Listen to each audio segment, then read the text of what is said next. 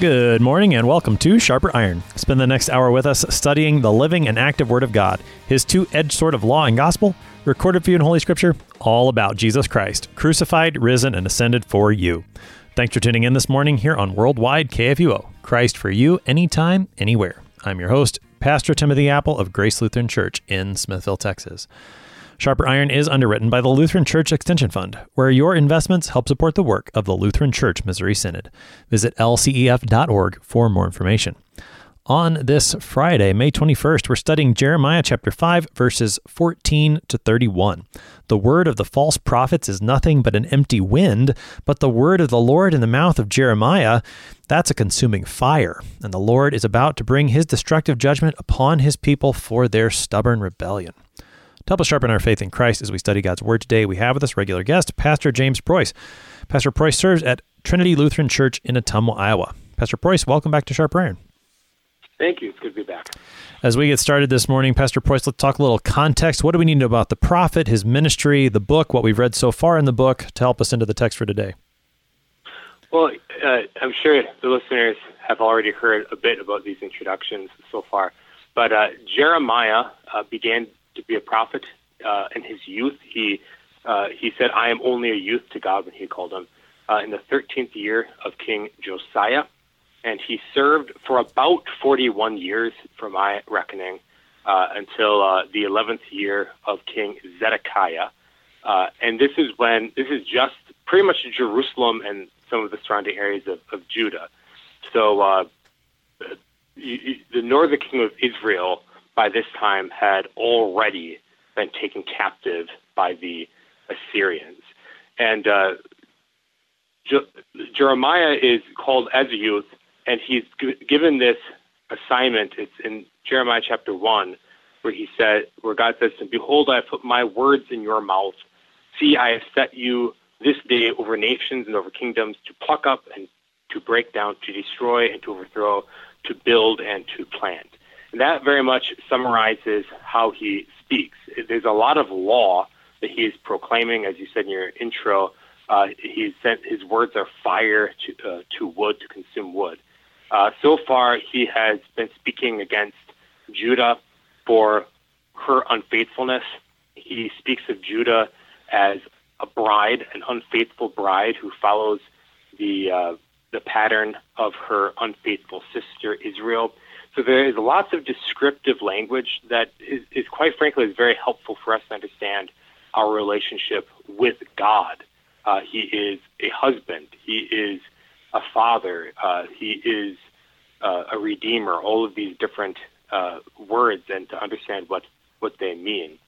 Uh, so I don't know when in J- Jeremiah's ministry our pericope in the second half of chapter five is, uh, but much of it has the same topics. I mean, if you if you look at the history, to look at the history of when Jeremiah was a prophet, uh, read Second Kings 22 through the end of the of the book, chapter 25, or Second Chronicles 34 through 36, and you'll start with Josiah's reign.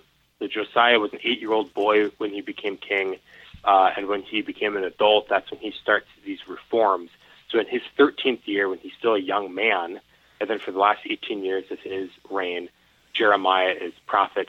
Uh, you have four more kings after him before Judah is finally taken completely captive and Jerusalem is completely destroyed along with the temple. Uh, two of these kings just have three month reigns, and they're either uh, and they're deposed.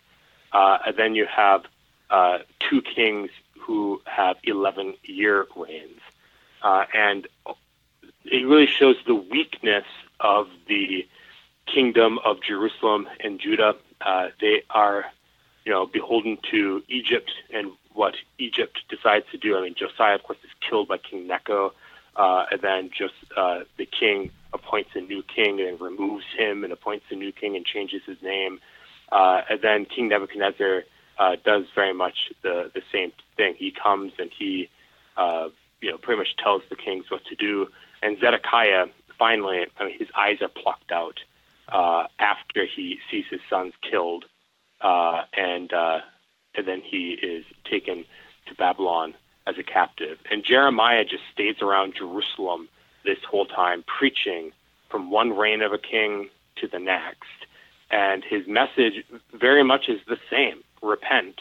And uh, the message is saying this is what God is going to do. So in our pericope today, in the second half of Jeremiah chapter 5, the message is very much this is what the false prophets are saying. They're saying that there is no not going to there's not going to be any famine. There's not going to be any uh, conquest from another nation. Uh, so you can live in peace and ignore all these you know Debbie Downer prophets. And Jeremiah's message is no. Uh, what what I say is true. Uh, God is going to become and He's going to punish you. He's going to send you into a foreign nation for pre- for uh, following foreign gods, and uh, He rebukes them for their stubbornness and hard-heartedness.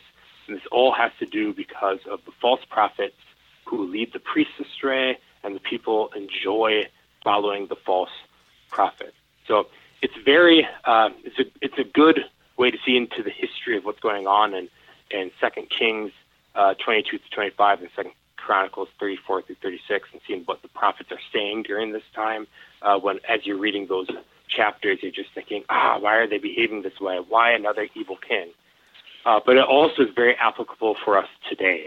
Um, you know, there are lots of voices. Uh, scripture says, test the the uh, spirits to see whether they are from God, and that still holds today. We should be testing the spirits and be beware of false prophets, as Jesus says, and uh, and hear the word of God, even when it's hard to hear, uh, when it condemns us, when it convicts us. Uh, don't try to soften the law. The only thing that can make uh, you feel better uh, when the law attacks is the gospel. Mm. but by just trying to soften the law, that's actually not going to do you any good. Mm. Yeah, and Jeremiah is going to preach plenty of, of law to us today. And so we will let that law do its work, even as we, we will get some hope in this text. And we know the hope from the, the larger context as well. So let's let's go ahead and take a look at the text for today. Again, we are in Jeremiah 5, beginning at verse 14. Therefore, thus says the Lord, the God of hosts, because you have spoken this word, behold, I am making my words in your mouth a fire, and this people wood, and the fire shall consume them. Behold, I am bringing against you a nation from afar, O house of Israel, declares the Lord. It is an enduring nation. It is an ancient nation, a nation whose language you do not know, nor can you understand what they say. Their quiver is like an open tomb. They are all mighty warriors. They shall eat up your harvest and your food. They shall eat up your sons and your daughters. They shall eat up your flocks and your herds. They shall eat up your vines and your fig trees. Your fortified cities in which you trust, they shall beat down with the sword. But even in those days, declares the Lord, I will not make a full end of you.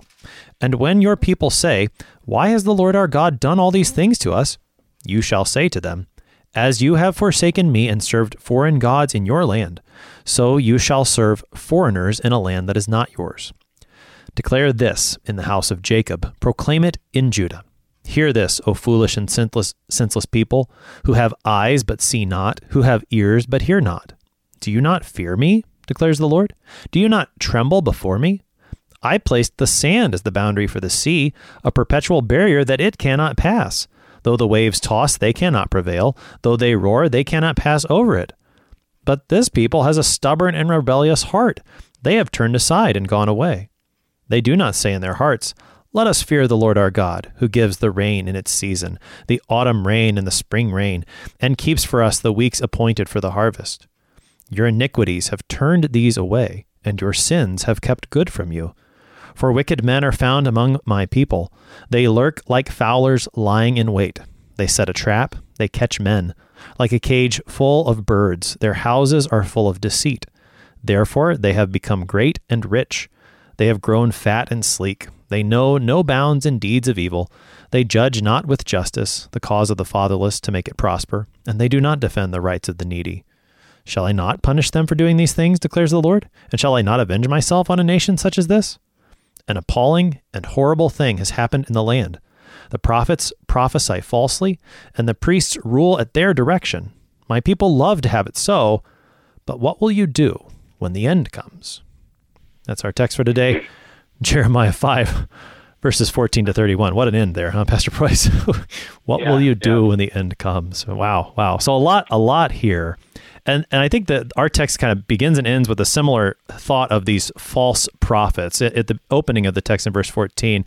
Because you've spoken this word, behold, I'm making my words in your mouth. So it sounds like the Lord is responding to what the false prophets were saying in verse 13. Now he's going to do something with his own word in the mouth of Jeremiah.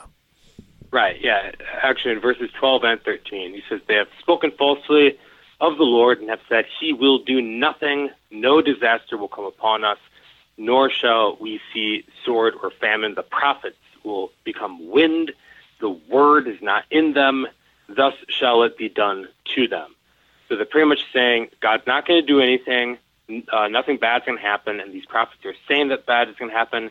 All that's coming out of their mouth is wind. The Lord is not with them, and God's word is not with them. So Jeremiah, uh, well, the Lord speaks through Jeremiah and says, well, God most certainly will do something, and he's very descriptive of what God is going to do. So it's also interesting, I was just thinking as you were reading that again, he's very descriptive of the evil of the people of Judah. Mm. And uh, people, it's kind of a common thing where uh, people will attack Christians who believe in the Bible and say, oh, well, look at all the terrible things that God did in the Old Testament. And uh, I think they kind of forget no, uh, God punished evil people. Everything that he did, uh, he was doing uh, in, in punishment. All the violence that God did was against evil, and it was justly done. Uh, we certainly see that with, with his description, with his description here. Right. Jeremiah uses such vivid imagery in his preaching. And and as as you said here at the beginning, the image is the word of God being a fire in Jeremiah's mouth and then the people wood. Why is this an appropriate image for Jeremiah's preaching and for what we what we know about the law in general? Well, it, it, it like I said before, it doesn't soften anything. I mean, what happens to wood? I mean, it, it completely burns up. Uh, it becomes ash and is gone.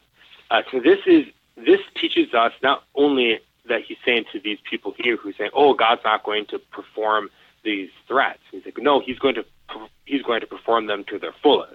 Mm-hmm. Uh, but it the law, when it's preached, it must uh, it must do all that it, it does. I mean, it, you you can't be softening it to try to make it not not have its full potency. So it's kind of like you know, if you chemo. I mean, all these analogies fall short. But if you have chemotherapy, I mean, you don't want it. You want it to kill the cancer or the radiation. You want to kill all of the cancer. You don't want to leave any of it behind. Otherwise, the cancer will start growing again. Uh, so the law is going to completely convict you of sin, and the reason for this uh, is that we would repent of our sin, so that we would not be able to say, "Well." I, could still improve and fulfill the law apart from Christ. No. Uh, the, for all have sinned and fall short of the glory of God. Uh, uh, the, uh, the, no one will be justified by works of the law because through the law comes knowledge of sin. Uh, the law is it, it, it's the letter that kills. Um, as when the law the, the law came to increase the trespass, uh, where you have the law, sin increases. I mean, in, in not the sense that it causes you to sin more, but that it magnifies the sin. Uh, so this is completely crushing their spirits. It's not giving them life; it kills. Uh, and this is what people need to understand about the primary, the chief function of the law. You're not going to make people better Christians uh, through the threats of the law.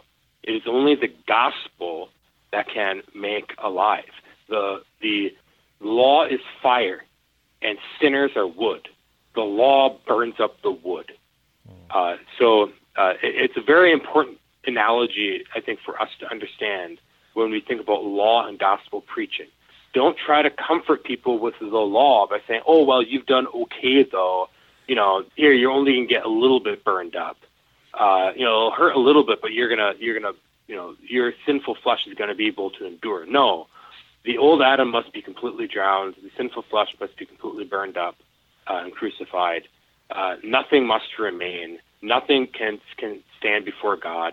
Uh, the only thing that can stand before God is Christ's righteousness, and that's why Saint Paul says that he counts all of this after listing all of his righteousness. It's all but rubbish, and uh, uh, and he says that uh, he, so that he can count Christ as his righteousness, uh, so that he can have a righteousness not his own that relies on works of the law, but a righteousness through faith in Christ. So that's how we want to stand before God. We want to stand before God not with any of our works. Let all of our works, all of our sin be completely burned up and and washed away. We're not going to defend any of them. Uh, we are going to stand purely on the merits of Christ.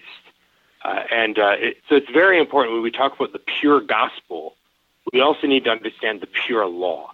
The gospel is that you are justified by grace through faith apart from works of the law because Christ Jesus has merited salvation for you. Uh, and if that's going to be true, then the law must completely condemn you and not leave a twig unburned. Yeah, and, and certainly Jeremiah does not does not leave a twig unburned in his preaching in, in this text today. You know, and, and as you were talking there, it makes me you were talking about the historical context, and I think for all that what you said, it, it, that's part of the reason a text like this can be hard to to fit in because on the one hand, you know, you could see these being early in Josiah's reign before any reforms had had really you know taken as much hold. You know, Jeremiah's preaching that harshly before anything really had, had changed. But you could also see it coming after Josiah's reforms, or even into you know the the latter kings that come after Josiah, because the people maybe think that oh, well, Josiah did his thing and that was nice and now we're okay. Uh, without the law really having, you know, and they're still sort of trusting in like we did the outward thing, so we're good. And and they're still really trusting in the work of the law. Again, I, I mean, it just seems like in either case, this preaching of Jeremiah fits either situation, I guess. Yeah, absolutely. I mean, and you see that this is what the apostles talked about in uh, in, in Acts 15. So why are you trying to lay a burden on these Gentiles, which neither we or, nor our fathers could bear. Uh, so, and, and, G, and, God gives these hints throughout Scripture, throughout the Old Testament too. You know, He doesn't desire uh, these sacrifices. He, he desires, you know, steadfast love and mercy and faith, uh, a contrite heart. Uh, these are the things that He actually desires. He, not circumcision of the flesh, but circumcision of the heart. Uh, so, and he makes clear that all these are going to happen when he, uh, when you know this, he raises up a branch from David, and uh, and he will and he will shepherd his people. So, um, yeah, it's both historically. I mean, I think Jeremiah is very applicable uh, to to today, uh, but I think it's very important that we do understand what's going on historically uh, in in Israel uh, for a number of reasons, but uh, largely because it does it does apply to today. Hmm. Now, Jeremiah's preaching is this fire, the people are wood. And then from there, Jeremiah moves into the nation that the Lord is bringing against the people of Israel. And he spends quite a bit of time describing who this nation is. He doesn't name them here, but a lot of what they do is that it sounds like that work of the fire. It's a very destructive work. Take us into the next couple verses, 15 to 17. Yeah, so he says, Behold, I'm uh, bringing against you a nation from afar, a house. Uh, uh, so this is a, it's an ancient nation, an enduring nation, a nation with the language that they do understand. Uh, this, this is is Babylon. I, I, don't think any. I don't know if anyone would, would say that something else. Uh, throughout, this is kind of a constant threat that God has against Israel and Judah. I mean, as you know, when they're coming into the land of Canaan, he says he's going to remove these nations from them. But if they start going after their gods, then they will be thorns in their sides. So you see that. I mean, who did who did King David kill? You know, well, uh, let's see here. Well, 400 years uh, before this, uh, well, he was fighting the the Philistines, right? So you always have these nations that are that are going on. Uh, Josiah, of course, is killed by the king of of, of Egypt, Pharaoh uh, Necho, uh, and then you know his his sons, and he, renames his son and sets in control. So like Judah's really not in control. And then before that, uh, Israel is taken away captive by Assyria, and you, you might remember the story of Hezekiah, uh, you know, being being terrified because you have like Sennacherib, the uh, the uh, is sent from uh, Assyria to besiege Jerusalem. It's only by a miracle of God that they are rescued from this superior army. Uh, I mean, Jerusalem didn't have a chance. But now, historically, what's going on is Babylon has been taken over uh, by Nebuchadnezzar. It's actually his father, I believe, who was the uh, kind of the emperor, emperor and conqueror, and uh, and then Nebuchadnezzar takes over for him. But it's this kind of these merging of nations, and uh, they put both Assyria and well, to completely just wipe out Assyria and take them over.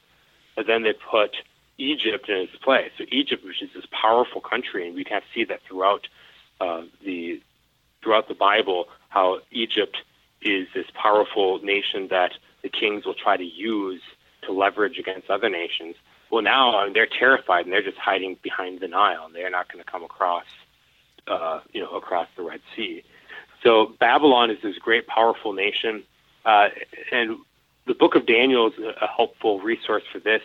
So Daniel was a young man when he was taken to Babylon, and that was let's see here, that was the third year of King Jehoiakim.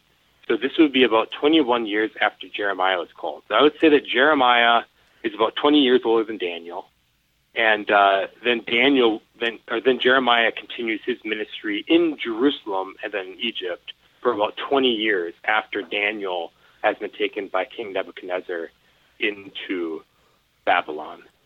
Uh, so yeah, it's Babylon, this great powerful nation, and then of course, if you read in, in Daniel, uh, Daniel has those dreams, uh, or he interprets the dreams that talk about the the destruction of Babylon, and then the rising of uh, Persia, and then the destruction of Persia, and the rising of Greece, and the destruction of Greece, and the rising of of the Roman Empire.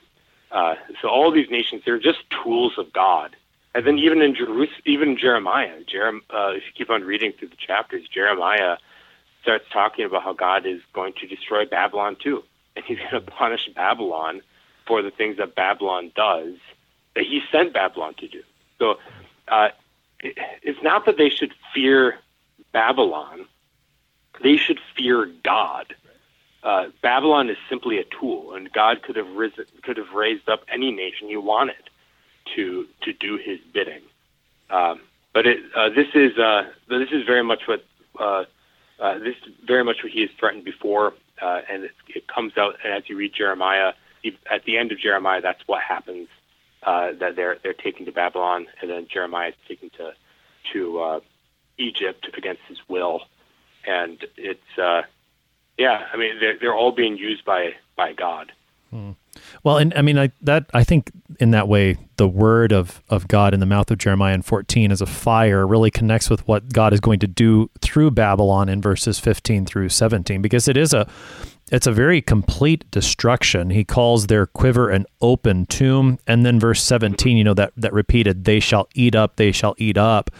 I, I, I couldn't find that exa- all those exact things in the Old Testament, but or but what it reminds me of is when the Lord tells His people the land that He's going to lead them into in the book of Exodus, and then in the rest of the the Torah of Moses.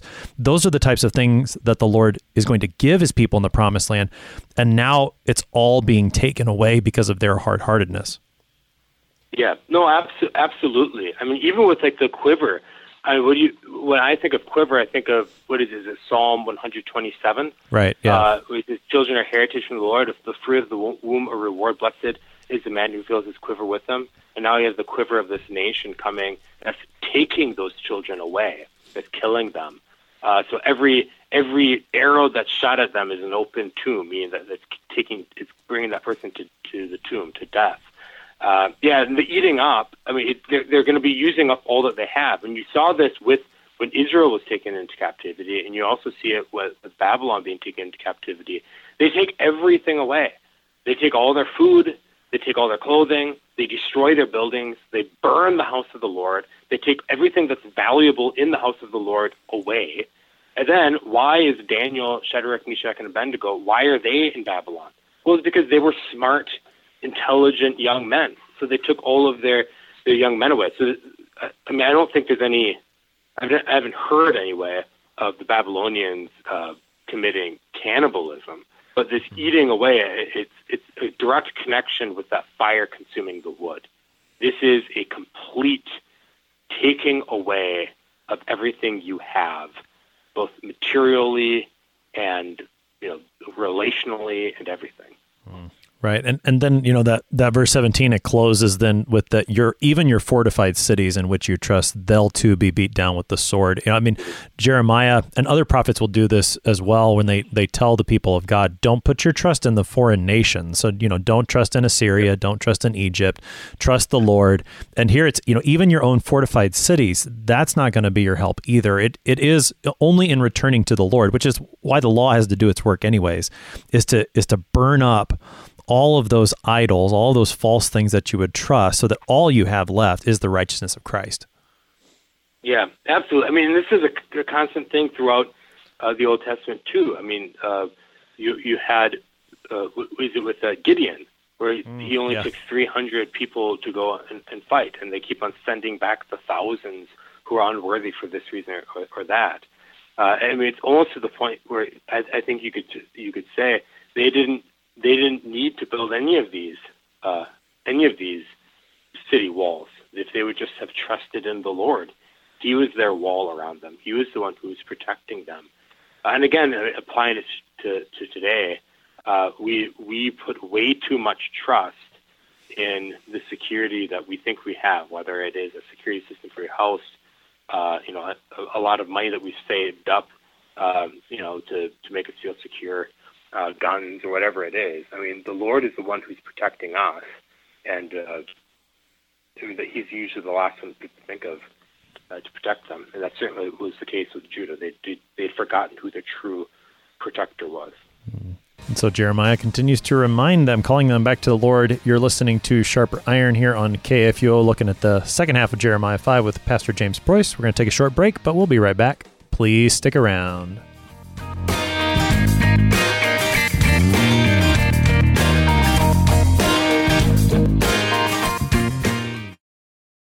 Since 1978, Lutheran Church Extension Fund has had the humble privilege of supporting Lutheran Church Missouri Synod ministries and her workers. Thanks to faithful investors, LCEF has provided thousands of church workers, congregations, schools, and organizations with the low cost loans and resources they need to reach more people with the saving name of Christ. To learn more, visit lcef.org or call 800 843 5233. 800 843 5233. Welcome back to Sharper Iron. It is Friday, May 21st. We're studying Jeremiah chapter 5, verses 14 to 31 with Pastor James Preuss. He serves at Trinity Lutheran Church in Ottumwa, Iowa. Pastor Preuss, prior to the break, we left off at verse 18, where the Lord says that even in those days, those days of the Babylonian destruction that will be this fire that consumes the people, even then the Lord says, I will not make a full end of you. Now we've heard him use this promise before, and it's it's maybe just a amidst all this law, there's a, a hint of gospel here in verse 18. It sounds like. Yeah, this is it, this is the only uh, hint really that we have in this pericope. Uh, I mean, obviously these pericopes there, you know, are arbitrary. Uh, it's not that Jeremiah knew that we were going to stop at the start of verse 14 and end on at verse uh, 31. Uh, but yeah, th- this is a, a very uh, typical thing in Jeremiah. Where you have a, many, many verses of just pure law, and, uh, and then you just get this little hint of the gospel. It's, kind of like uh, in uh, uh, well, I, I, was reading this earlier. It, it's, I had about a minute of time to to, to do something. I thought, oh, I'll just read that pericope for the sharper iron to so that I can come all over it. And uh, as I, I read it through, and I wasn't really paying attention, I guess. I, I had other things in my mind. And after I read, it, I was like, wait a minute, wasn't I thought he said in there that he wasn't going to put a complete end to him. I had it, I started like reviewing it again, but then I had to go and I, I closed the Bible and, and left, and I found it again. But it, it's just kind of funny. It's one of those things where if, if you're reading and you're not paying attention, you can completely just over look over it and and and not even get it. Uh, but it, it's it's something that needs context uh, because. But even in those days, declares the Lord, I will not put a full end to you.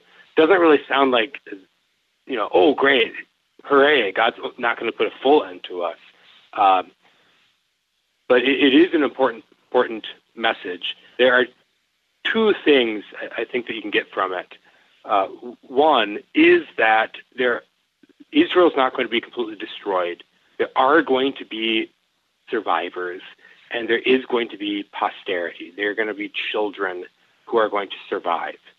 Uh, so he's not going to completely wipe them out. The way, really, the way he did to Israel. I mean, Israel doesn't doesn't return, but he says no. There there will be some, but there's a much greater importance that we have uh, for, as Christians, and that is that Christ Jesus comes from the people of Judah, from the people of Jerusalem.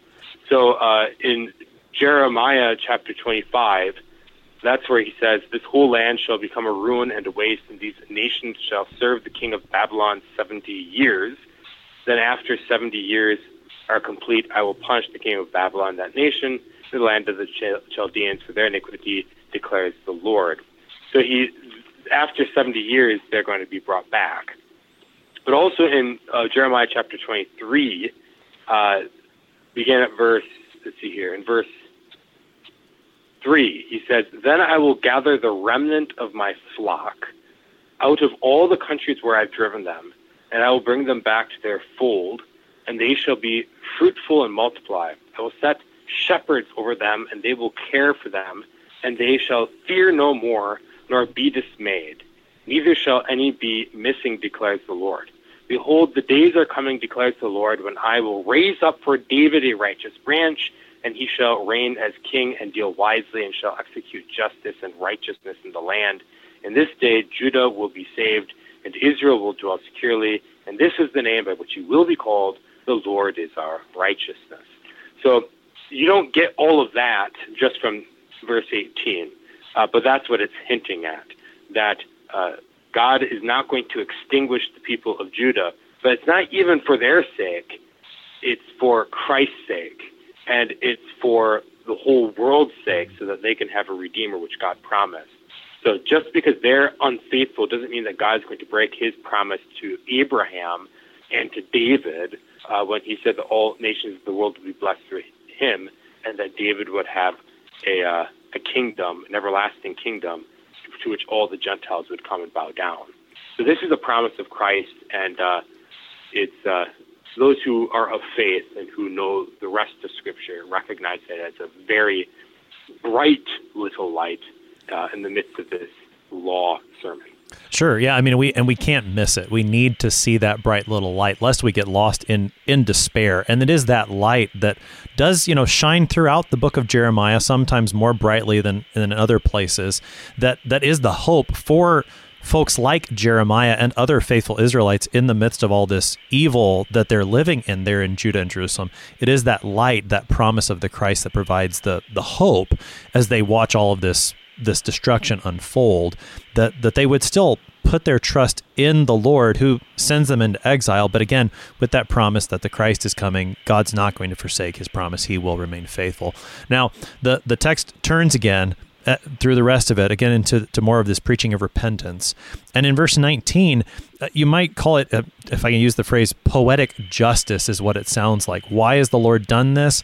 Well, he says, As you've forsaken me and served foreign gods here, you're going to serve foreigners in a land that's not yours. I, I don't know. Poetic justice, I, I don't know if that's really the right term, but it, I think it fits.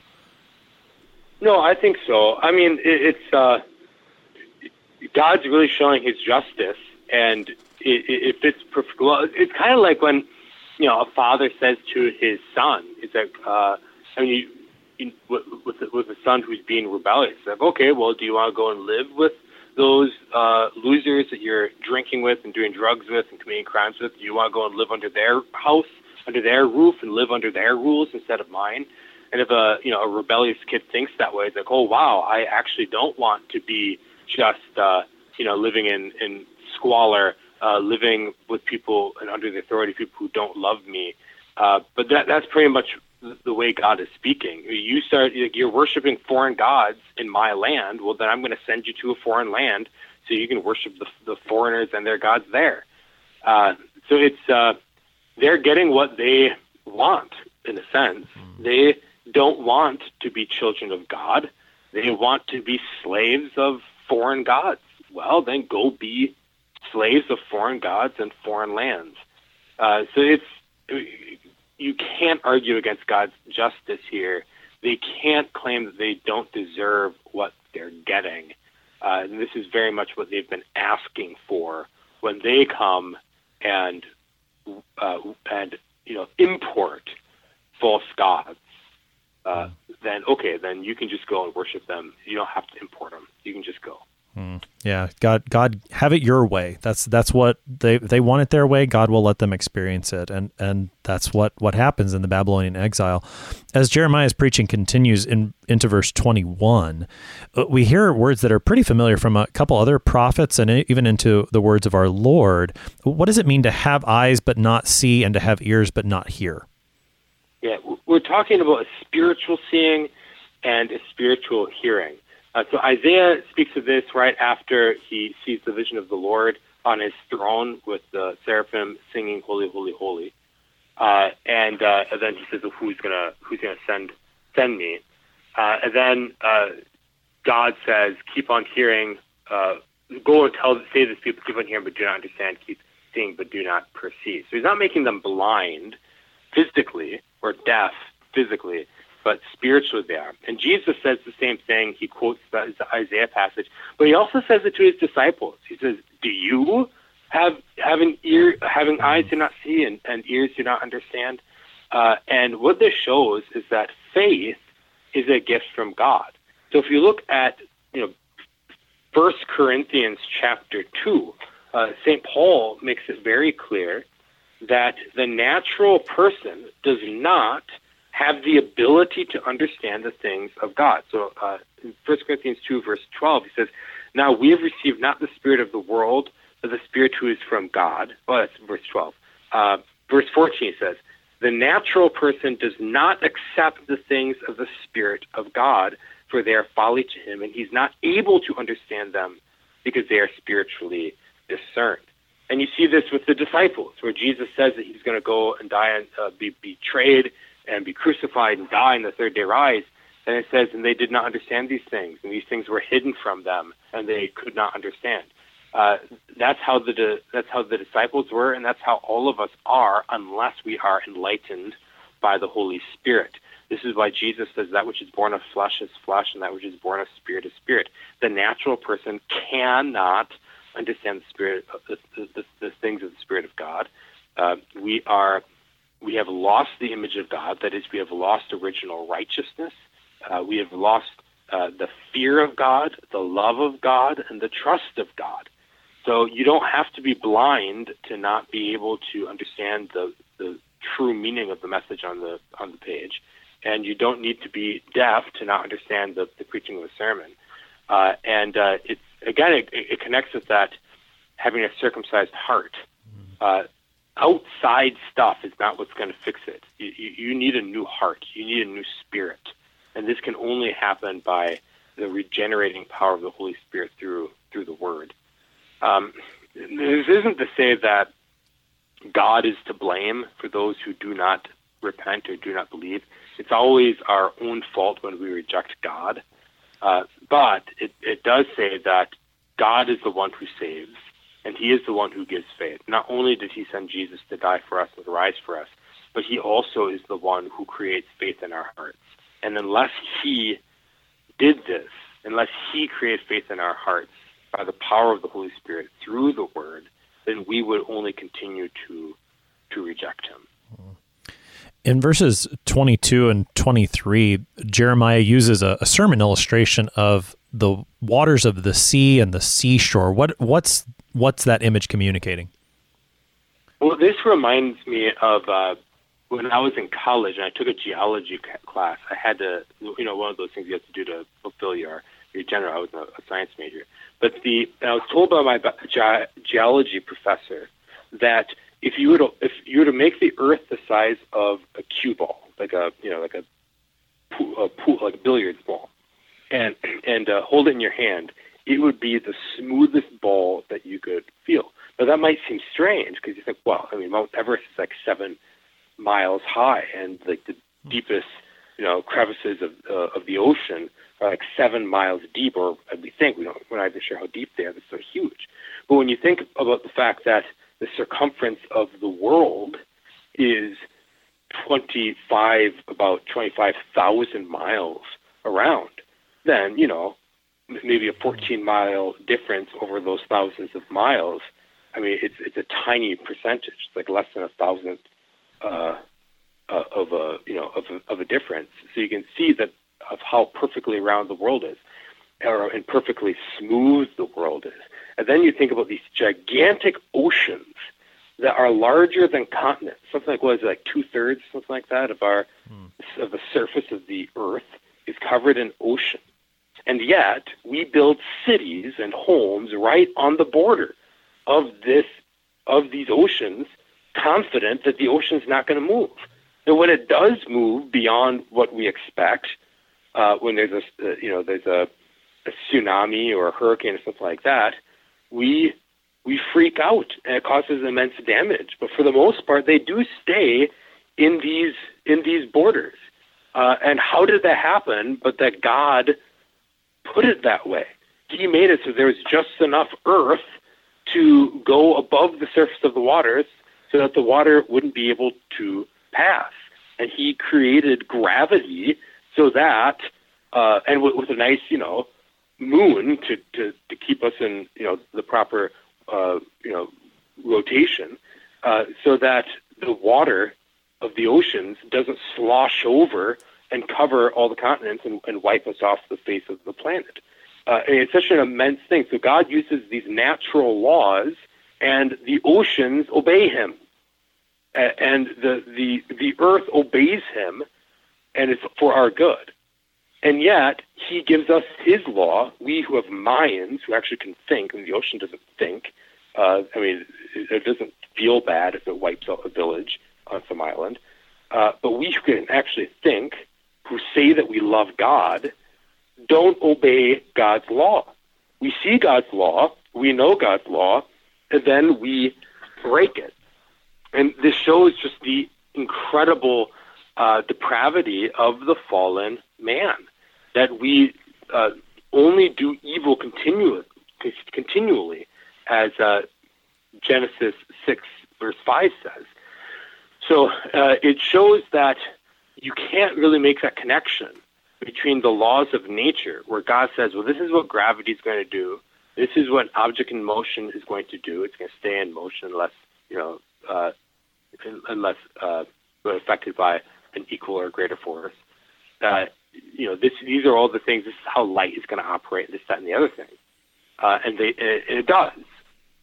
Uh, God gives us His law, and all it does is show us how bad we are at keeping it because we're incapable of actually following it. So I think it's, it's a really cool illustration. Uh, it shows God's immense power, but it shows that the laws of nature are not like the law of God uh, because the laws of nature aren't broken hmm. unless God decides for them to be broken, like Jesus walking on water. Uh, and uh, the, but the law of God is broken by us because our hearts do not fear God. Hmm.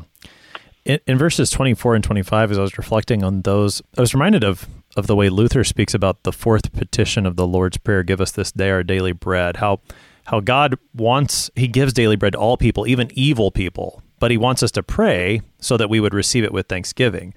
It, it, reflecting on 24 and 25, it, it seems like the people of Judah weren't praying the fourth petition, give us this day our daily bread. They were not receiving God's gifts with thanksgiving, such that he actually took them away in verse 25. Tell us about those two verses. Yeah, and uh, you're exactly right to connect it with, with the fourth petition. Uh, and God does give daily bread even to those who, who do not believe in him. And this really, what this shows is even if they didn't hear the prophets, and even if they did have these false prophets speaking, they should at least see that God is the one who is sending the rain, and God is the one who is giving them the sunshine, causing the crops to grow, and remember that, that what they were taught about the Lord and turn to Him and repent. But they have completely forgotten Him. Are they actually going to believe that these these false gods who just have myths, who haven't committed, who haven't done any miracles, haven't done any wonders, that didn't lead them out of Egypt, that they're the ones sending the rain? Is Baal sending the rain to them? Uh, so it, that God has been gracious to them for so long, even while they were rejecting Him, shows His immense mercy and grace, and even more condemns them because they didn't follow. Uh, the fact that he turned these things away from them, it's not to say that that God that if you're rich, it's because God is pleased with you. It's not to say that you know if if you aren't sick, that it's because you're pleasing to God. But if you are sick, it's because God's punishing you. That would be a, wrong way to interpret verse 25, where he says, "Your iniquities have, have turned these away, and your sins have kept uh, good from you." That being said, God does chastise those whom he loves, and he disciplines his sons. And that is what he is doing. When God says, uh, You thank me for the good that I give to you, and then you go and you do not thank him, and you go and worship false gods, and then he withholds his hand for a while, uh, then you should remember wait a minute. God told me that I should thank him for this, and I have not been thanking him for this. And God told me not to worship other gods, and I did worship other gods. This must be why these things have happened to me. So I think sometimes we jump to extremes when we say, well, God, uh, uh, we almost act when we, we try to fight against the prosperity gospel that says, well, if you live a life that's worthy of God, then God is going to make you rich. And then we act as if God, does, God doesn't react to anything that we do and that he never sends any mes- uh, messages. So, you know, we don't want, uh, we fight against enthusiasm that says that God speaks to us apart from the Word of God. So then we say, well, God's not going to communicate in any way at all uh, outside of, of, of the Word of God. But that's not exactly what Scripture says. Uh, people are chastised by God for the things that they do wrong. So if you have a man who is an alcoholic and uh, abuses alcohol, and then his wife leaves him, and then he's thinking, oh, why has this happened? Well, what do you think God's trying to tell him? He's trying to tell him, well, it's because you were abusing alcohol and you weren't behaving as a Christian man. You should repent of your of your sins.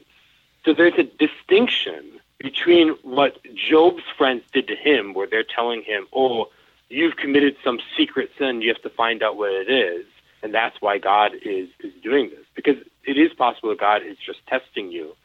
Uh, but there is a point where whenever we suffer, we should actually examine ourselves and see, is God chastising me? Am I living the Christian life? And to repent of those sins because there is no glory in, in if you persevere when you suffer for doing wrong. There's only glory if you persevere when suffering for doing good.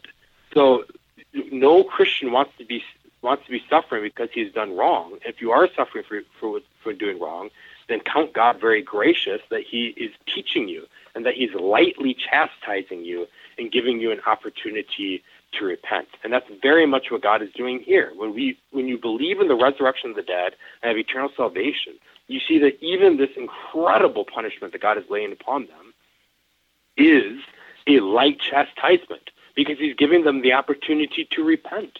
And when you look at what happened to the thief on the cross, what, would you rather do? Trade places with some multi-millionaire or billionaire who doesn't believe in God and who gets who lives to be 85 years old or 90 years old and never has a health problem and then just dies peacefully in his sleep? Or would you rather trade places with the thief on the cross? I mean, I would certainly rather have the situation of the thief on the cross, even though he died in immense pain, because he repented and received salvation, which is eternal.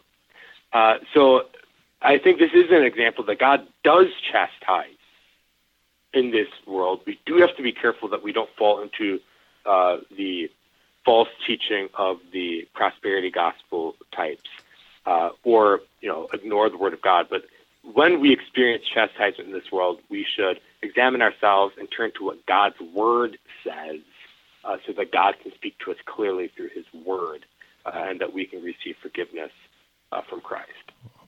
Pastor Preuss, we got about five minutes left on the morning, so I'm going to push us forward toward the very end of the text because in your notes you said verses 30 to 31 are the most applicable to us today. There, Jeremiah brings up the matter of false prophets, which again is how the text started, and he's talked about them previously and will continue as this book goes on. What is it in verses 31 and 30 and 31 that's so applicable for us today? Well, I think what's so applicable is uh, that we have lots of false prophets today. Uh, I mean, there's so many different church bodies, and, and people seem to think that, oh, well, these are just different traditions, uh, that they're all equally fine, and all every church is doing its own good thing. Um, I, I think we have to acknowledge that there's only one Christian church uh, on on earth. Now, I'm not saying that people in different uh, denominations who go to churches that are non-Lutheran are not part of the one holy Christian church. Uh, that's why, as Lutherans, we confess that the church is invisible. But the fact that we have div- of a divided church on earth is because of false teachers. False doctrine, doctrine means teaching, false doctrine scatters, it divides the church. The reason why the church is not united on earth, why we don't see a united church, but we see Catholics and Lutherans and Eastern Orthodox and other Protestants and Baptists and Pentecostals and all these different, who all teach different things, is because of false teaching. They can't all be teaching the same. Uh, and then, of course, outside of the Christian church, you have different religions. Of course, you have Mormonism, Islam, Jehovah Witnesses, uh, and then a lot of these New Age or Eastern religions. Eastern religions are not really New Age necessarily; they're, they're very ancient. Uh, and then also uh, some of these so-called secular religions, hu- secular humanist religions, uh, communism. Uh, you know, even even things like environmentalism and different political movements uh, have a religious tone to them, and people trust in in these teachings instead of the Word of God. Uh, they reject the resurrection of the dead. They reject the teaching that we should repent for our sins. You have the LGBTQ uh, movement that is teaching people to uh, not only to not repent of their sins, but to reject the very, very creation that God created the male and female. And we follow after these things. Uh, so we need to, as a people, repent and beware of these false prophets and not and when they tell us things that we like to hear that like we don't have to repent of our sins or that we you know are in control of our own salvation or, or whatever they're teaching that flatter us we should let our pride die. Uh, let that fire that comes from the mouth of jeremiah and from the mouth of god to consume our old adam who's flattered and who loves to hear the words of these false prophets and turn to the only word of eternal life uh, which is the word of Christ, the, uh, the word of Scripture, that teaches us that yes, we are sinners who deserve to go to hell, uh, who have offended our God, but that we have a loving God who sent His Son to die for us. Uh, he is that righteous branch that has risen up from from David, Jesus Christ, who died on the cross for our sins.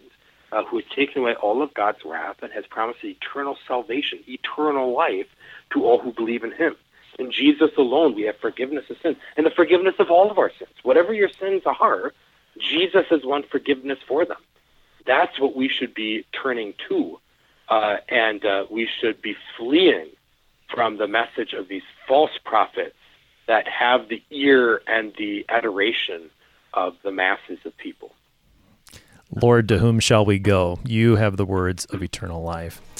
Pastor James Preuss is the pastor at Trinity Lutheran Church in Ottumwa, Iowa, helping us today with Jeremiah chapter 5, verses 14 to 31. Pastor Preuss, thanks for being our guest today. Yeah, thank you for having me. I'm your host here on Sharper Iron, Pastor Timothy Appel of Grace Lutheran Church in Smithville, Texas. If you have any questions about the book of Jeremiah, any comments about the program, please get in touch with us send an email to kfuo at kfuo.org, or you can download the new KFUO app. Use the open mic feature to record up to a 60 second message to send to us your comments, your questions, your feedback. We'd love to hear from you. Thanks for spending the morning with us. Talk to you again next week.